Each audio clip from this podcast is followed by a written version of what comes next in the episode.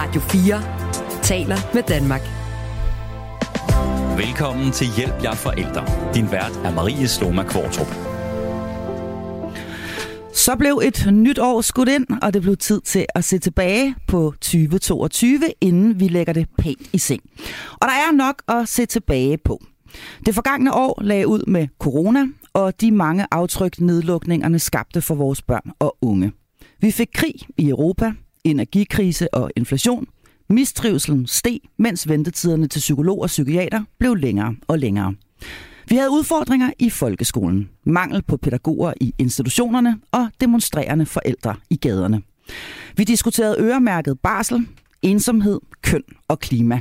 Og vi sagde farvel til børnenes statsminister, men valgte alligevel at beholde hende bare i en anden indpakning, som var lidt mere blå eller lilla, eller hvad det nu skal vise sig, at den er.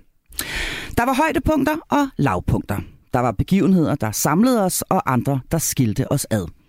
Vi sagde farvel til store personligheder og goddag til ca. 60.000 nye små danskere. De fleste af dem født på landets overbebyrdede sygehuse hos jordmøder, som løb alt for hurtigt.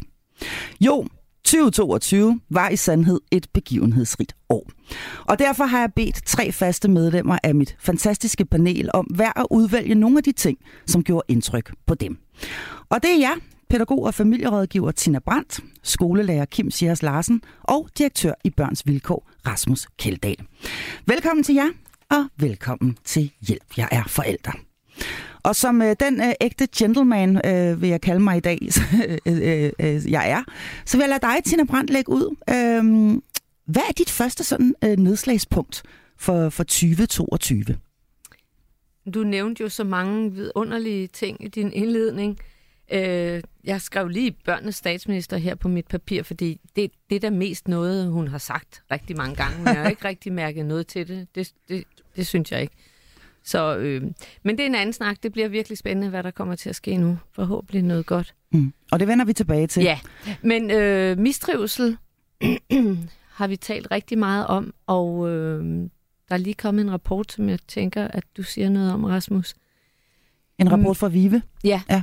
Øhm, men det er jo så interessant, at netop i går, der havde Nomi Katz Nielsen et øh, indlæg eller interview i politikken, om at når vi taler om unges mistrivsel, altså hun er ungdomsforsker på Aalborg Universitet, at det er meget mere komplekst, end vi går og tror. Vi går og leder efter én årsag til, at de unge mistrives. Og så kigger vi på, om det er også nok, fordi der er for meget skærm, og det er også nok, fordi at øh, de har været for meget isoleret under corona, og det er også nok for, fordi alt muligt.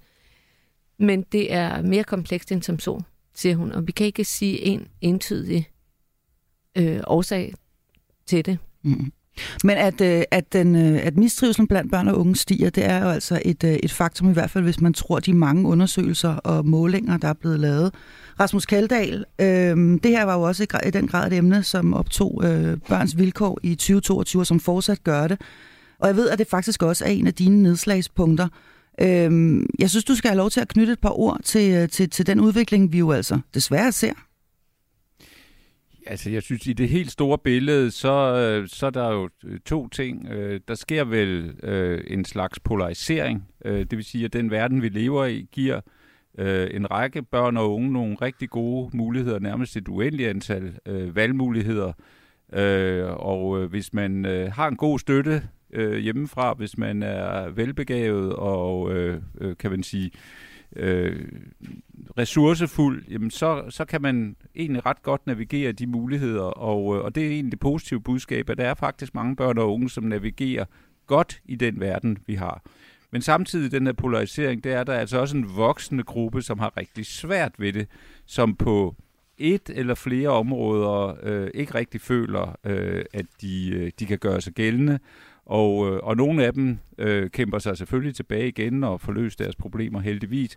Men andre øh, ryger ind i sådan flere former for mistrivsel, øh, som kan føre til skolefravær, som kan føre til, at de ikke rigtig synes, at noget er sjovt, og man har ensomhed og ondt i maven, og alle de der måder, hvorpå man, man, man sådan rent praktisk kan, kan måle øh, livs, øh, livs, livskriser på og, og mistrivsel hos børn. Så, så jeg synes, når, når man sådan har observeret øh, diskussionen også, blandt andet det der Nomi Katz Nielsen øh, skriver, så, så, så lidt det der med, at glasset er helt fuldt, eller det, undskyld, halvt fuldt eller halvt tom, altså det, det, det, det er meget med, hvordan man vælger at betragte, fordi der, man kan jo også sige, at der er rigtig mange unge, der trives, ja, men det skal vi selvfølgelig glæde os over.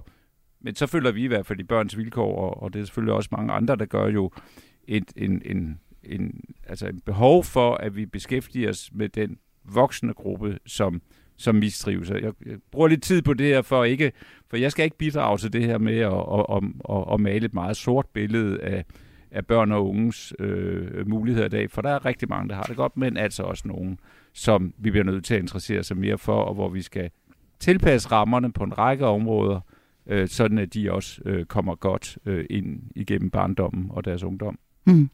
Og Kim Sjærs Larsen, vi skal også lige have dig på banen, fordi øh, jeg er nødt til at spørge dig, om mistrivselen øh, er faktisk også på din liste over ting, mm. du gerne vil tale om øh, fra, fra, fra året, der gik.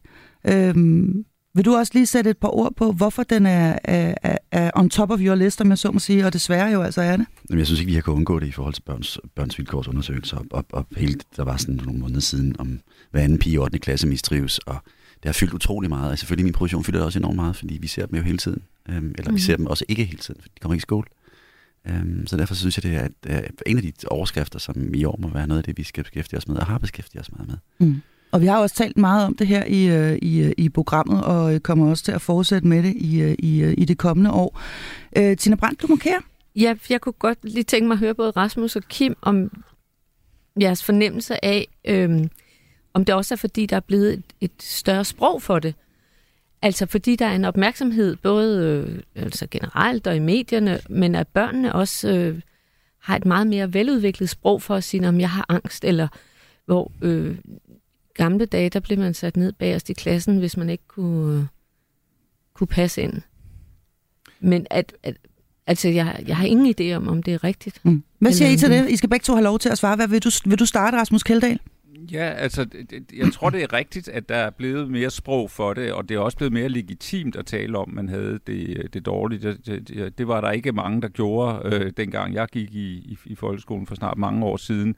Så det der med at tale om det, det der med at have en idé om, at hvis man taler for det, så kan man faktisk også få noget hjælp. Det er nok mere udbredt nu. Mm. Men men jeg vil ikke gå så langt, som nogen gør, at sige, det er bare fordi, vi taler om det, at mistrivselen er steget. For den måde, man jo måler på i de fleste undersøgelser, blandt andet den, vi vil komme med i, i indværende uge, det er jo ved at spørge til nogle meget konkrete symptomer, som man sådan set ikke behøver at have noget sprog, øh, specielt udviklet sprog, for at kunne tale om. Det er sådan noget som, øh, hvor mange gange har du ondt i maven, har du hovedpine, har du ondt i ryggen, mm. øh, konkret fravær og, og, og, og sådan nogle ting. Så, så det skal altså helst ikke gøres til sådan et rent semantisk øh, fænomen, at, mm. at, at, vi, at børn ligesom har fundet nogle ord for at tale om noget, og derfor behøver vi ikke at, at, at tage det alvorligt. Mm-hmm.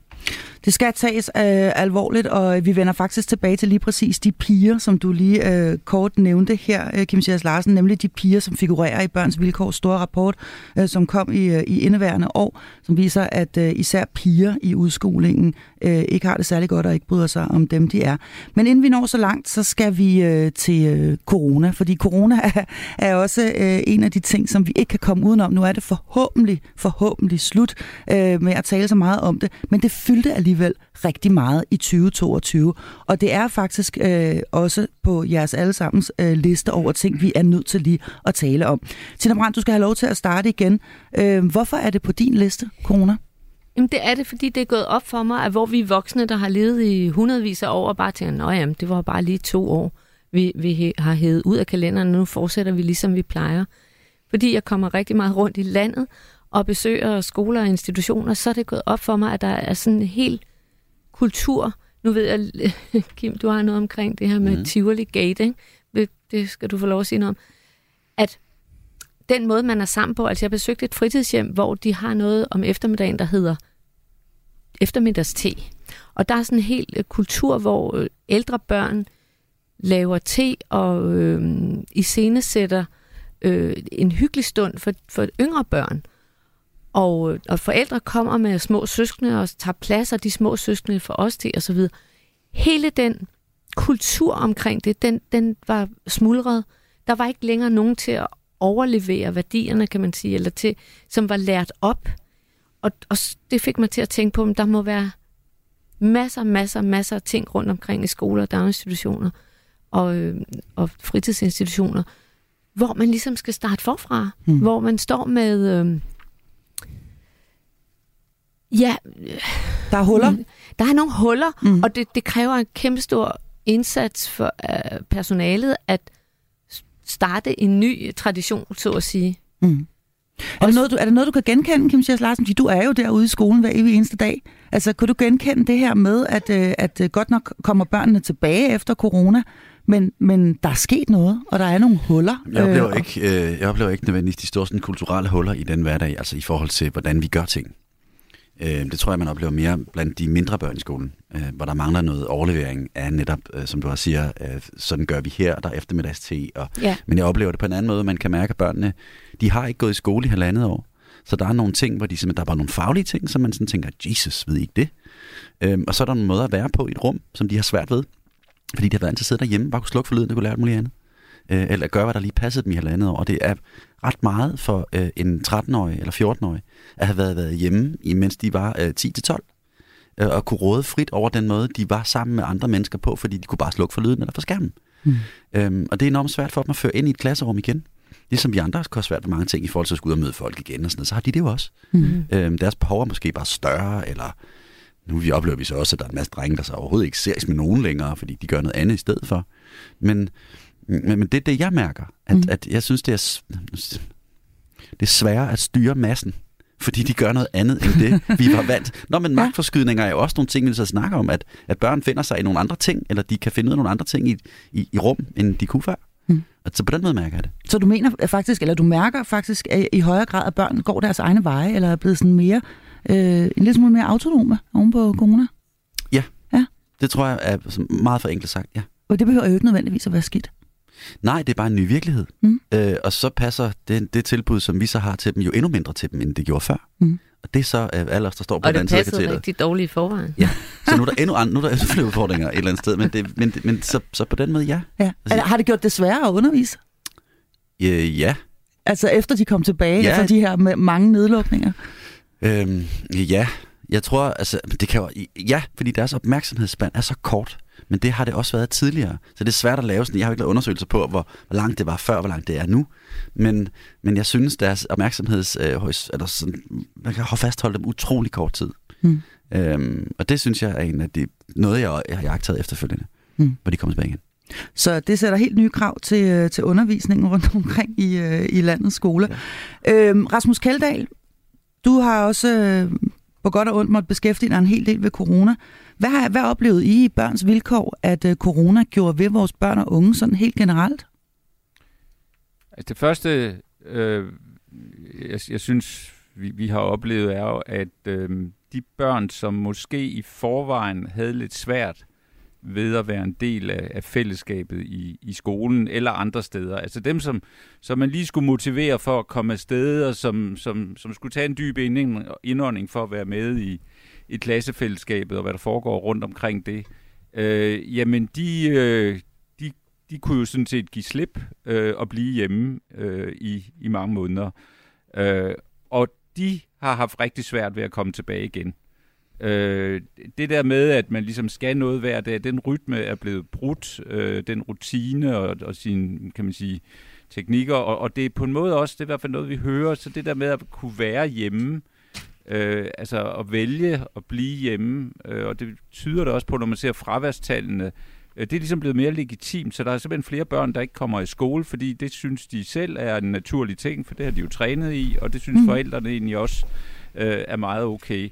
Øh, Så, så, så jeg, jeg er ikke så bekymret for det store antal børn. Det er klart, at som Kim siger, der er, jo, der er jo nogle aldersgrupper, hvor du har rigtig meget brug for at få trænet dine sociale kompetencer. Der er nogle aldre, hvor, hvor, hvor det er utrolig vigtigt, både for små børn, men sådan set også som unge, det der med, hvordan er man sammen, og hele vores hjerne skal lære en hel masse om at være sammen med, med, med andre, og, og, og det har de børn lært i mindre grad, øh, mens der har været corona, og det er klart, det påvirker, hvordan de deltager. Men, men det, der bekymrer mig aller, men, men måske kan det indhentes øh, i, i, i de kommende år, men det, der bekymrer mig mest, det er dem, der ligesom ikke rigtig er kommet ordentligt øh, tilbage, og dem, dem har vi altså en del af på børnetelefonen. Mm. Kim Schiers Larsen? og dem har vi også en større del af i skolen. Øh, altså, øh, nu vi snakker om det der med, om vi har et sprog for det, og det er ikke fordi, vi sådan semantisk bygger det mere op, og så får, har de en større forstørrelse af, der, eller forståelse af, der er angst. Men øh, det, vi, øh, vi, i og med, at vi spørger dem, og vi spørger dem mere målrettet, så får vi også flere svar, som går på, at de måske ikke har det godt. Men som Rasmus så siger her, øh, så oplever jeg også, at bare på en årgang, at der er pludselig 5-6 børn, der, der ikke kommer i skole, eller som er, har angstrelaterede fraværsprocenter. Øh, mm. øhm, og det er et meget, meget højt tal øh, blandt øh, 80 øh, elever mm. på en årgang. At der er fem børn eller seks børn, som i længere eller kortere perioder bliver hjemme, fordi de ikke kan magte det, øh, det, det selskab, de måtte have i skolen, og de synes, det er for hårdt og for meget. Mm. Det synes jeg er vildt. Mm. Corona, vi må øh, håbe, at øh, det snart er ved at være slut. Øhm, en af de ting, som øh, du også har på øh, din liste, Kim Sjærs Larsen, det er det, som Tina lige før refererede til som Tivoli Gate.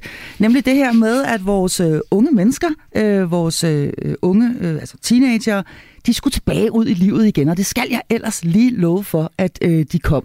Øh, blandt andet øh, så vi jo altså, hvordan øh, de her fredagskoncerter i Tivoli, de, øh, det, det gik fuldstændig amok øh, med unge mennesker, der plankede den ind over øh, rækkeværk, øh, rækværk og jeg ved ikke hvad. Øh, hvad var det i, øh, i din øh, optik, vi så ske der? Hvor vi øh, åbnede sluserne og, øh, og lod festen øh, starte op igen. Det der jo sker, når man åbner slusen for folk, der er 13 og drikker alkohol 14. så, altså, nå, men det er jo netop den der overlevering så af, af tidligere generationers måder at gøre noget på, som, som de ikke har fået. Jeg siger, det er ikke nødvendigvis ikke den hele den årsag, men pludselig så har man nogle nye generationer, som oplever det forår. Vi må komme udenfor igen. De større har gjort det. Vi har hørt, at Tivoli pludselig har de et program, som gør, at alle kidsene også gerne vil derover. Det vil sige, der var enormt mange faktorer, der på, lige præcis på det tidspunkt gjorde, at øh, hegnet blev væltet øh, foran Tivoli. Ja. Og børnene, de brækkede sig og, du ved, sne, altså, sne vodkaflasker eller vodka med ind i spritdispenser, fordi jeg ja. har jo bare spritdispenser med. Ja, ja, ja. Øhm. det var smart. Jeg hørte faktisk også om en mælkekarton øh, med, med, med, med vodka i. Ja. og pludselig så, så, øhm, så havde, tror jeg også, man har en forældregeneration, som, som øh, egentlig også gerne vil deres børn det bedste, og måske sætter nogle færre regler op, for nu har de jo været hjemme, og nu skal de ud og prøve livet og livet, og de er gået glip af halvanden år deres liv, og det er skide synd for dem. Øhm, så, så jeg tror ligesom, altså, der var enormt meget, der stod rigtigt for, at det her, det bare var the perfect storm for øh, de, de unge teenager. Hmm. Fordi de, de ville det hele, og de troede, de kunne det hele, og de voksne gav dem lov til det hele. Og nogen faciliterede, at det var muligt for dem. Mm. Øhm, så, så, så, så, så, så selvfølgelig sker det. Mm. Men jeg tror, det er en konsekvens af det, de manglede. Ja. Øhm, og det fyldte jo enormt meget. Jeg har også en pige, som går i 8. klasse, som også var til koncert i Tivoli. Hvor vi jo havde en, altså var vi forældre, der tog med derind, så det blev også meget forældrestyret. Mm. Hvilket også var vanvittigt. Fordi, for fanden, det er jo store mennesker. ja. Men fordi det var så voldsomt, og fordi det, vi hørte også historier om slagsmål og smederråb efter vagterne, og sådan et helt øh, sådan et Brøndby FCK-opgørs øh, efterspil. Mm med børn, der ikke måtte komme i Tivoli, som var fulde. Ja. Du ved, der var mange ting i det, som har... Som fulde synes, børn, Rasmus Kaldal. Øh, jeg kan se, at du sidder og, og, og griner lidt af, af, af Kims fortælling her. Øh, hvad var det, vi så her, set med, med, med, dine, med dine briller? Altså, jeg, jeg synes, den, den sådan kærlige måde at se det på er jo lidt øh, det, man også ser, når, når køer bliver sluppet på græs efter en hel, øh, hel nat eller en hel vinter i, øh, inde, inde, inde i stallen, og så pludselig så, øh, så, så, så løber de rundt og er vældig glade, og det kan jo nogle gange så øh, komme over. Jeg tror bare, man er nødt til at have en enorm forståelse for det der med, hvor meget de føler. Altså børn føler, de er gået glip af, hvor meget de de synes, de er offret for samfundet. Og der, der er jo en ting, øh, øh, vi skal måske snakke lidt om regering og statsminister og sådan noget på et tidspunkt her, mm. men, men, men rent faktisk så betalte børnene jo i Danmark en højere pris, end de gjorde i så mange andre lande. Altså vi, vi sendte børnene hjem i langt højere grad end i de fleste andre øh, europæiske lande og, og, og i mm. længere perioder. Så vores samfund besluttede jo lidt, at det var børnene, der skulle tage det her øh, byrde, mens for eksempel restauranter og fadelsudsalg og alt sådan noget, øh, det åbnede jo øh, lang tid før, og hvis det så gik galt, så sendte vi børnene hjem først igen ja. øh, i de her lokale skoledistrikter. Så børnene ja. betalte jo altså en, jeg, jeg synes jo, og det var vi jo også ude med, altså en lidt uanstændig høj øh, pris øh, for, for, for det. Og, og den eneste grund til, at man egentlig fik børn tilbage i skole igen, det var, at erhvervslivet havde behov for, at deres forældre også kom mm. på arbejde. Ikke?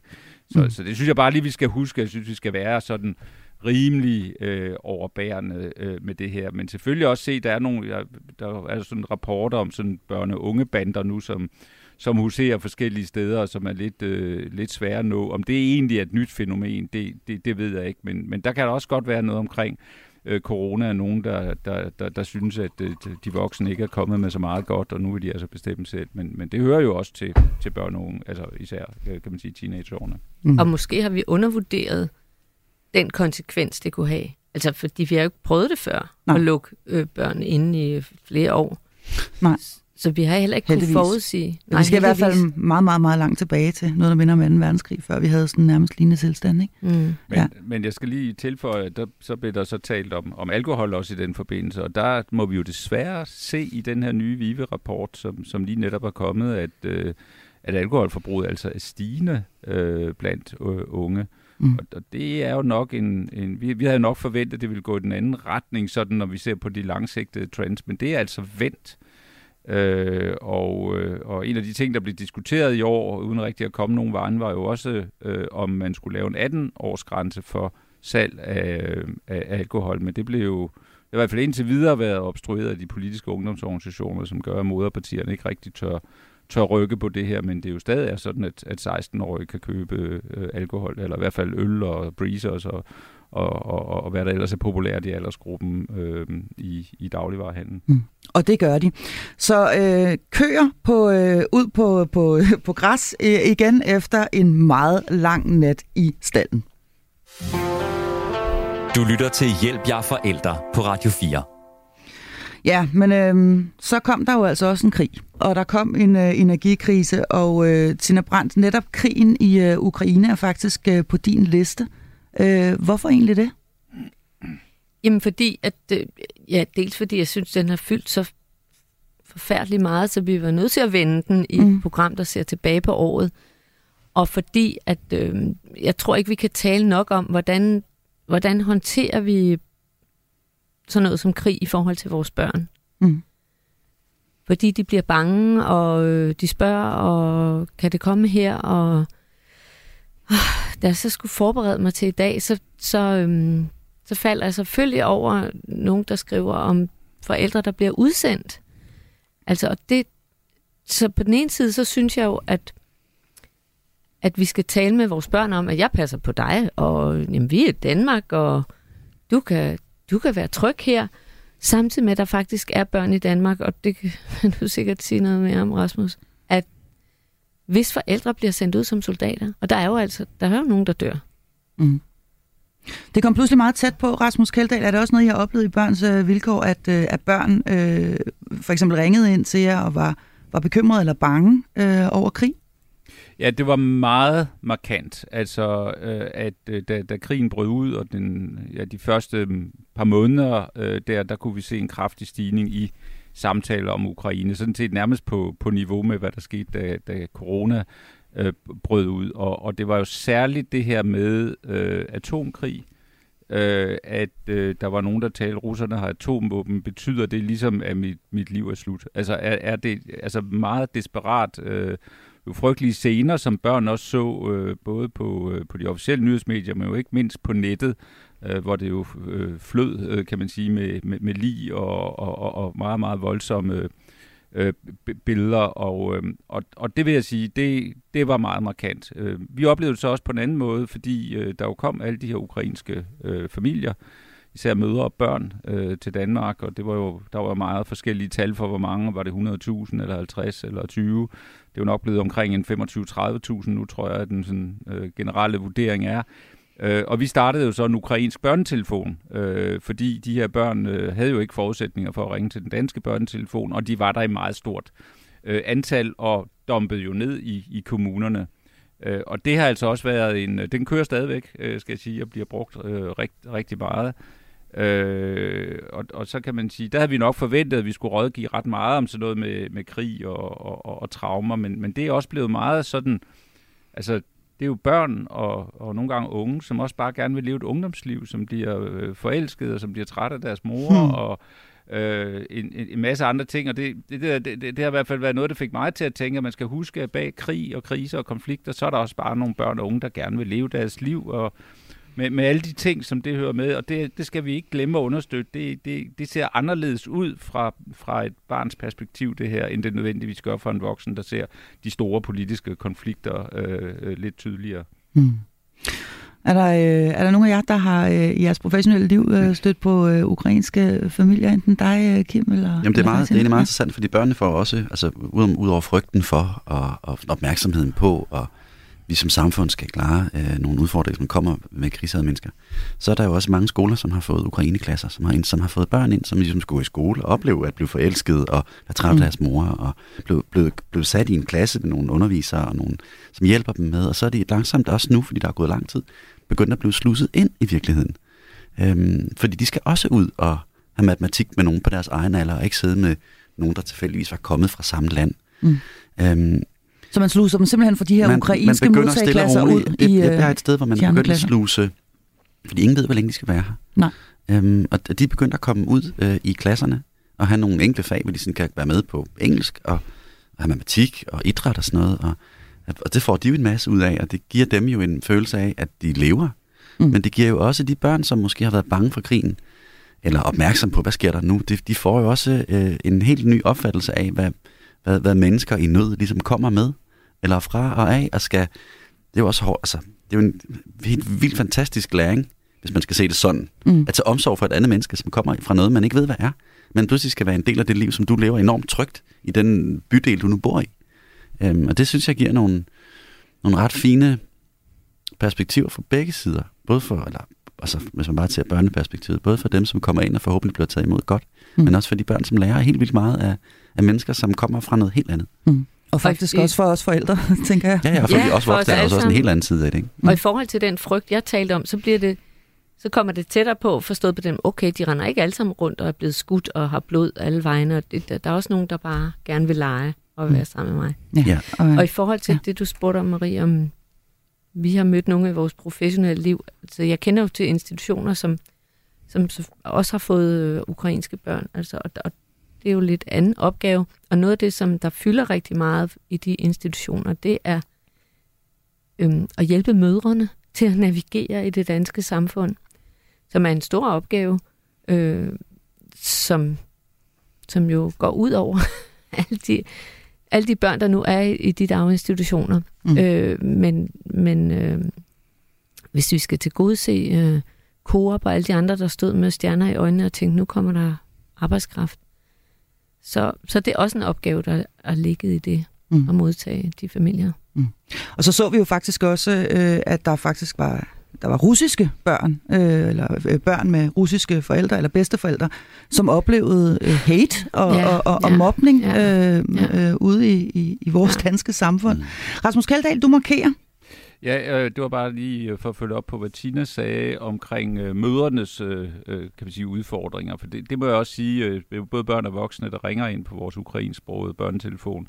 Og, øh, og, og, og der kan vi altså mærke altså, en, en stor uforståenhed, kan man sige, over for den, hvordan vi gør tingene i, i Danmark. Altså det, det, det er i hvert fald ret klart for os, at man sådan lidt efter faktisk, hvor man kommer fra i Ukraine, øh, så, så kan man godt have, øh, kan vi sige, et syn på, på børneopdragelse og autoritet i den forbindelse, øh, som, øh, som forekommer meget gammeldags og, øh, i, i, i en dansk sammenhæng. Og hvordan, hvordan, hvordan sådan, ligesom agerer man som forældre foran, øh, foran daginstitutionen og foran skolelæreren, og, og, og, og hvordan øh, hvilken rolle har man som forældre i forhold til de her institutioner og ens børn, der lige pludselig får nogle idéer, øh, som, som, som, som måske ikke var så gængse i, i Ukraine. Det er sådan nogle ting, som vi også bidrager til at afklare, og er jo, kan man sige, sådan en eller anden Ja, altså, man er jo nødt til at tilpasse det her samfund normer og, og, og, og love og, og, og, og værdier. Jeg synes, det meget positive her er jo, at det er jo i hvert fald en gruppe, som, som som har været, altså, som, som bliver modtaget samlet set meget bedre af det danske samfund, end måske nogle af de tidligere flygtningegrupper, øh, som kommer fra andre kulturer, har gjort. Og det, øh, jeg, jeg har tit skammet mig over den måde, vi modtog andre på, men, men i hvert fald det her, det er en gruppe, som vi har som er blevet modtaget med relativt åbne arme, også måske fordi de har været set positivt i mange lokalsamfund i forvejen. Mm. Og hvis øh, du, kære lytter, lige har tændt for din radio nu, måske er du først lige øh, stået op. Sikkert tvivlsomt, hvis du er en af dem med børn. Men alligevel, hvis du lige er, øh, har tændt for din radio nu og tunet ind, så er det altså Hjælp jer forældre, du lytter til her. Og vi er i gang med at se tilbage på året, der gik vi i gang med, kan man sige, at putte øh, 2022 øh, godt og grundigt i seng. Og det er altså i fantastisk selskab, og det foregår øh, nemlig øh, tre faste medlemmer af mit panel, pædagog og familierådgiver Tina Brandt, skolelærer Kim Sias Larsen og direktør i Børns Vilkår Rasmus Kjeldahl. Og øh, vi sagde jo altså også i det forgangne år farvel til øh, børnenes statsminister Rasmus Kjeldahl. Det er på din liste over øh, ting, der skete. Og spørgsmålet er jo i virkeligheden, hvad fik vi i stedet? Det er jo den samme kvinde, som øh, bestrider jobbet som landets leder. Ja, altså vi fik i hvert fald ikke børnenes øh, statsminister og hendes øh, øh tro følgesvende i, i, i stedet. Øh, noget af det første, vi kiggede på i regeringsgrundlaget, var selvfølgelig, hvad, hvor er børn og unge øh, henne her. Blandt andet fordi det her med unges mistrivsel havde fyldt rigtig meget under valgkampen. Kampen. Vi var faktisk overrasket over, øh, hvor meget det, det, det fyldte. Øh, både medierne, men, men sådan set bredt i, i de fleste partier. Øh, så, så der havde vi måske ventet lidt mere, og, og man kan nok sige, at, at, at, at at det eneste, der egentlig sådan for alvor ligger omkring børn og unge, det er, at man vil lave en kommission, som skal se på, hvad vil man, hvad, hvorfor, hvad kan man gøre i forhold til børn og unges mistrivsel. Det er meget uklart formuleret. Vi ved ikke engang, hvilken minister det skal være, hvem skal sidde i den kommission, og hvad bliver rammerne og, og, og opgavefordelingen der. Så, så det er jo sådan lidt at skyde et problem ud i fremtiden. Mm. Øh, derudover så lidt vi sådan lidt forgæves over, der stod intet om inklusion, som vi jo ved, det er der sikkert andre i panelet, der har en mening om her. Ja, det tror jeg, regne med. intet om, om inklusion, som vi ved er en kæmpe øh, opgave, som, som vi måske skal til at angribe øh, på på ny, eller på nye måder, eller, eller, eller, eller fra en anden vinkel. Øh, det stod der ikke rigtig noget om. Øh, og der stod heller ikke noget, som vi havde håbet omkring styrkelse af daginstitutionerne. Så så jeg vil sige, hvis jeg sådan det på, på en, kan man sige, at det børnenes statsminister vel fik leveret, det var et udkast til en lovgivning, som jo heller ikke er vedtaget nu, den her barnets lov, den har man dog bekræftet, at man vil, vil fortsætte med at få, øh, få, få vedtaget på baggrund af en politisk aftale, der ligger, men, men som jo egentlig handlede om, skal vi sige, den meget tidlige indsats i forhold til at kunne øh, anbringe sig øh, tidligere i, i, i barnets liv, og, og, og selvfølgelig også nogle andre ting. Øh, men der bliver ikke rigtig fuldt op på det. Det er ikke et tema, det er ikke noget, den her øh, nye regering kommer til at, at, at markere sig på. Øh, og det er selvfølgelig lidt fortvivlende, men, men så, ja, så, må, så må vi jo andre jo sørge for at råbe desto mere øh, op på børnenes vegne. Mm. Jeg ved ikke, om jeg har nærlæst regeringsgrundlaget, Kim Sjærs Larsen og Tina Brandt, men øh, er I øh, sådan overordnet set øh, øh, enige i, i, i øh, Rasmus Kjeldags analyse her, at øh, der var et øh, glimtende fravær af, af børn øh, og, og familiepolitik ja. i det. Ja. ja. Øh, hvad siger du, Kim? Jamen, jeg, jeg, jeg tror ikke, jeg kan tilføje så meget andet, end jeg er enig i Rasmus' bekymring. Mm. Øh, og spændt på, hvad der sker nu. Altså, jeg, øh, vi har fået en ny minister også i mit område. Ja. Det kan være, det er godt. Det kan være, det er mere praktisk orienteret, men det har ikke lige noget med at gøre. Nej. Øhm, men jeg er lidt spændt på at se, hvordan vi griber hele den der, vi er nødt til at kigge på noget, der ikke virker, sag an, mm. øh, om det mm. bliver prioriteret for lidt. Mm. Det kan jeg godt være bekymret for. Og hvad siger du, Tina Brandt? Jamen, jeg, jeg er lige så bekymret, og øh, jeg ved ikke, om vi når komme til at tale om øremærket barsel til fædre, men jeg håber, at, at det i hvert fald på den lange bane kan gøre en forskel i forhold til børns, børns, øh, børns vilkår, og det er ikke dem, øh, Rasmus sidder i. Men det ved ikke, om børns generelle vilkår. Ja, ja. ja, men altså, vi må se, hvor meget af det, vi kan nå. Vi fik i hvert fald en uh, ny SVM-regering, og det er uh, interessant uh, at se, hvor uh, det kommer til at bringe os hen, når vi taler uh, familiepolitik og vores uh, børn. Kim Sjærs Larsen, du har nogle helt særlige piger på din liste. Vi nævnte dem lige kort før, nemlig øh, de unge piger, der går i 8. klasse. Hvorfor skal vi tale om øh, netop de her helt unge teenagepiger? Jamen, vi oplever, eller vi kan jo læse os til, at øh, unge piger i 8. klasse er mistrives og har det meget, meget svært med sig selv. Øh, vi oplever nogle unge mennesker, som går fra at være almindelige skolebørn og ligge på samme niveau i forhold til sådan øh, livstilfredshed med drengene i de mindre klasser, til pludselig at tage et kæmpe spring øh, hvor de har en øh, langt, langt øh, værre selvopfattelse af, hvordan de har det med sig selv, end deres jævnaldrende øh, klassekammerater har. Mm. Det er jo et kæmpe problem, øh, som vi har forholdt os meget til i år, som vi har snakket meget om, og som vi jo ikke bare kan lade ligge og ikke snakke om, bare fordi, at nu er det ikke, nu er det slut, eller nu snakker vi ikke lige om det, nu er der noget mm. andet, der er vigtigt. Mm. Øhm, Hvad tror du er grunden til det her? Fordi det var jo altså faktisk børns vilkår, og, og ja, ja Rasmus Kjeldag, der lavede, der lavede øh, præcis denne her øh, undersøgelse, der viste, at kun hver anden pige i 8. klasse rent faktisk kan lide sig selv. Ja. Men Kim Sias Larsen, jeg, jeg er nysgerrig på at høre dit bud på, hvor, hvorfor står det så gralt til med lige præcis vores unge piger? Øhm, jeg tror, udfordringen er, at de giver sig selv skylden for, hvis ikke de er gode nok. Det vil sige, at de internaliserer det, som, som de måske ikke kan leve op til udefra til at være noget, der er galt med dem. Øhm, så der er noget øh, selvværdsmæssigt i galt med de her piger. Og det kommer af mange sådan faktorer udefra. De spejler sig enormt meget i hinanden og oplever en kultur, hvor det, så kan man snakke om perfekthedskultur og måden, de ligesom i scenesætter udkommer i verden på.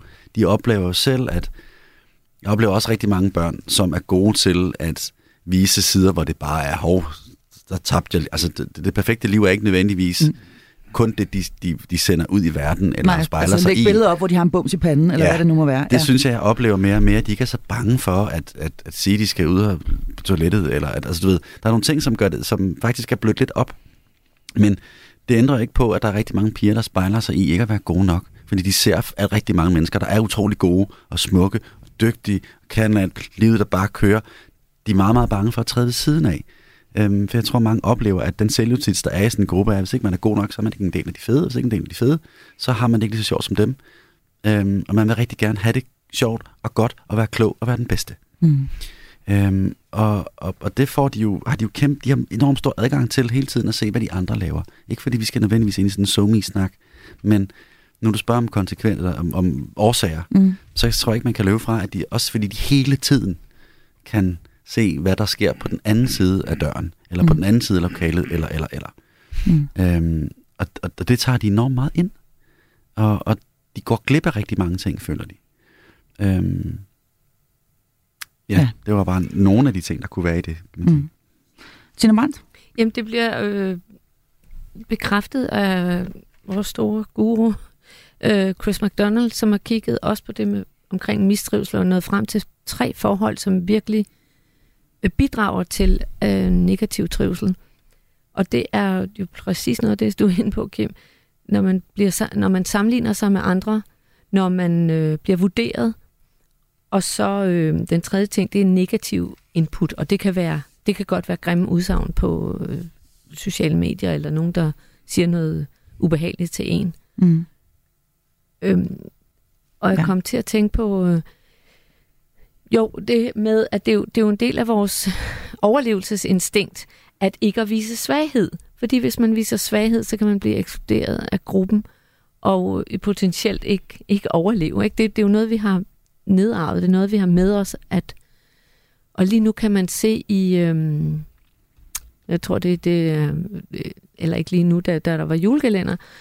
Øh, Tinka, der, der er noget med en, en lille pige, der er ved at blive lidt større, og det er bare ikke, øh, man skal ikke vise, at man er glad for jul. Så hende og hendes veninde, de sådan indbyrdes lader som om, at de er, de er for fede til at flette julehjerter, og det, det er bare sådan noget pjat. Men i virkeligheden ønsker de begge to at fejre jul, så man kunne ønske, at de, øh, de fortalte om. Mm. Så der er også noget med, en, øh, der er også noget med øh, nogle, nogle generationer her, som bliver meget hurtigt meget store eller meget voksne, og øh, alt peger der også på, at øh, børn stopper tidligere og tidligere med at lege, øh, og øh, bliver øh, hurtigere og hurtigere øh, parat til, til noget, der minder om et, et, et, et voksenliv. Kim? Noget af det, det er ligesom, som jeg også synes, som man, vi skal være opmærksom på, der er mange sådan kønnede forventninger til de her måder at skulle indgå i fællesskaber på. Ja, med kønnet, drenge og piger. Ja. Nå, men altså, det jeg ligesom kan læse mig til, og som jeg også skal snakke med børnene om, det er, at de mm. føler, at de skal være nogle andre, end dem de egentlig er. Det vil sige, at de skal hele tiden gå og være på, på mærkerne om, om de, om de er gode nok. Og hvis ikke de er det, så er de nødt til at, ligesom at, ligesom at skrue på nogle knapper ind i dem, så de er nogle andre for at leve op til fællesskabets ønsker om det, de skulle være. Og det er jo altså, det er enormt hårdt at gå hele tiden at være det. At være fanget i nogle sådan kønsstereotype måder at blive set på med, at piger, de må gerne græde, og det var drenge ikke. Eller, mm. altså, men det, det, kom egentlig bag på mig, at, at det fylder så meget for en generation, som har vokset så meget op med, at køn er noget, vi alle sammen har på alle vores forskellige måder. Mm. Og det er vigtigt, du har det, men ikke så vigtigt, hvilket du har, og hvordan du opfører dig i forhold til det. Mm. Øhm, Godt. Vil du er det noget, lægger mærke til, Rasmus Øh, Rasmus Kaldal, ja. du sidder lige og markerer, fordi vi skal faktisk tale om køn. Men uh, Rasmus ja. Kaldal, vil, vil du lige knytte en kommentar til det her med, uh, med, med de unge piger i 8. klasse? Ja, altså jeg er meget enig i det, der er blevet sagt. Der, der er måske et ekstra dimension, som, som også spiller en rolle sammen med alle de andre ting, og det er egentlig bare, at, at, at mange af de her øh, mistrivselssymptomer er egentlig også stresssymptomer. Altså at, at man lever sgu meget stresset. Der er pres, øh, der er meget hårdt pres på skolen, også rent fagligt er det jo altså blevet skruet op. Øh, at, at, at nogle gange, hvis man som voksen prøver lige at sætte sig ind i, hvad er det egentlig, som man som sådan en 8. klasses pige skal præstere i løbet af sådan en dag, altså, så, så får jeg da i hvert fald selv sådan umiddelbart nærmest lidt ondt i maven, hvis jeg sætter mig i den situation. Så, så, så der er altså, hvis vi skal løse de her problemer, så skal der måske sættes ind nogle konkrete ting, og, og, og noget, vi skal blive bedre til, men, men måske også bare samlet set at sænke presset lidt øh, på de her børn og unge. Forvent lidt mindre af dem rent faktisk, og give dem nogle flere åndehuller, så de ikke skal løbe fra det ene til det andet, samtidig med, at de tjekker deres telefon og finder ud af, om, hvor mange likes de nu har fået. Så det, det, det er meget stressfyldt, det vi har bygget op omkring dem. Mm. Kim Schiers Larsen, du sidder nærmest og hopper på din stol Jamen, for at komme til at sige mere noget. bare for at tage noget ud af Børns Vilkårs rapport i forhold til det her, hvor børnene også får, får jo en stemme i det. Mm. Og netop i forhold til de faglige øh, præster måtte være i det, hvor de selv kommer med råd om, giver os konstruktiv kritik frem for bare et tal. Mm. Det vil sige, de vil meget gerne snakkes med og opbygges frem for bare at få et karakterblad, hvor der står, hvad de har fået. Det synes jeg er ret interessant. Mm. Så den kunne vi jo i virkeligheden øh, give direkte videre Man kan til vores også... nye regering. Ja, øh, måske øh, øh, tage det her karaktersystem øh, op til, til overvejelse. Tina Brandt? Jeg får lyst til at lave en kobling til det, vi talte om tidligere, det der med børn, der ikke går i skole. Altså, vi ved jo selv, vi voksne, når, når, hvis ikke man opdager, at man er nødt til at sætte tempoet ned, så, øh, så lige pludselig så kan man ikke huske fra næste måned, og så har man fået stress på en eller anden måde, eller man falder om. Når, mm, altså, børnene går hjem. De har, de har jo brug for ro, og hvis der ikke er nogen andre, der sørger for, at tempoet og kravene bliver sat ned, så må de jo selv gøre det. Jeg mm. ved ikke, om, om det giver mening for dig, Rasmus? Jo, altså det gør børn jo ikke. Altså de, de får ikke sat det der øh, tempo ned, men jeg, altså vi, vi man kan sige, der er jo ikke så meget, meget der kan vi måske ikke regulere så meget ud af. Vi kan jo regulere lidt på, hvor, hvor stort er presset i, i skolen, men så handler det jo også om noget kulturelt, altså, og, og, og at børn for eksempel skal lære øh, noget om søvn. Altså det her med mangel på søvn, det fremgår også af, af VIVE-rapporten, at øh, flere børn sover simpelthen mindre og får for, for, for mm, lidt ja. søvn. Og, og, og, og det tror jeg, vi der andre også, at hvis vi skal føre, øh, gennemføre rigtig mange menneskelige ting, og sociale relationer, og faglige, dygtige, og, og alt muligt, og vi samtidig går rundt og er halvtrætte hele mm. tiden, øh, så går det bare ikke særlig godt. Så, så jeg tror, man, man er nødt til også sådan at arbejde lidt både med forældrenes viden om, øh, hvad der egentlig er sundt og godt for, for deres børn. Der oplever jeg også, at mange forældre er meget famlende, trods det her udmærkede program øhm, og, men, men jo også børn altså skal have nogle redskaber at forstå, hvor vigtig søvn er, forstå nogle, nogle teknikker, hvor man kan koble fra, og ikke for eksempel skal tjekke sin telefon kl. 2 om natten for lige at se, mm. om man øh, øh nu øh, om, om der er sket et eller andet, eller man har fået strikes eller øh, øh på, nok på Facebook og nej, undskyld, øh, Snapchat og sådan nogle ting.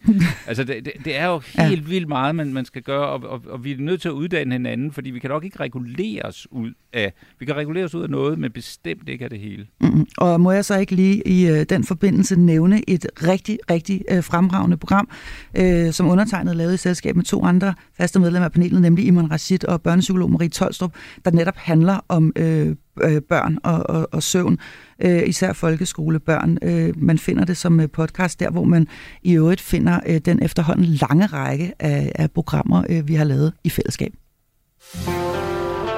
Du lytter til Hjælp jer forældre på Radio 4. Ja, i øh, fantastisk selskab med tre faste medlemmer af mit panel er vi altså i gang med her at se tilbage på året, der gik.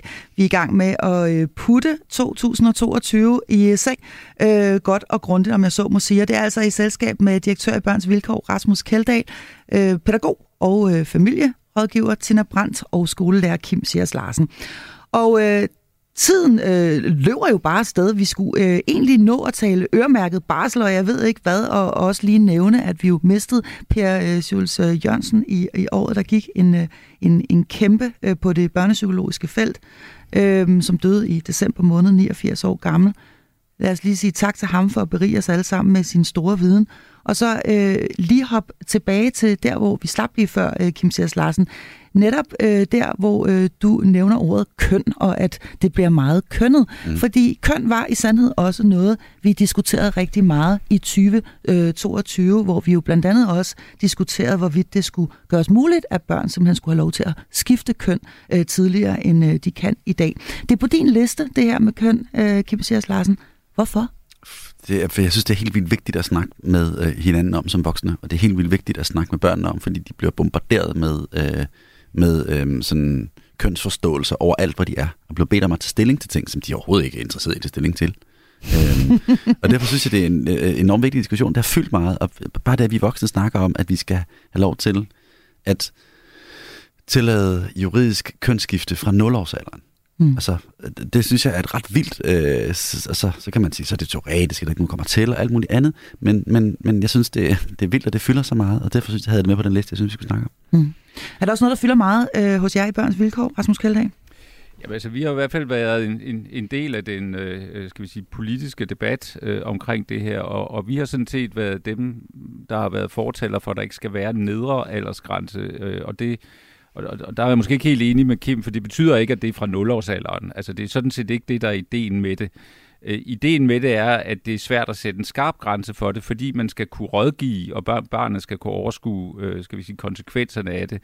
Og det kan man selvfølgelig ikke fra 0-årsalderen. Øh, men, men det er mere det, at er det 4 eller 5 eller 6 eller 10 år, øh, at, at det ikke er det, at det mere er en slags skal vi sige, modenhedsvurdering i forhold til det, der skal ske, og man har kunne observere barnets adfærd og, og, og, og reaktioner.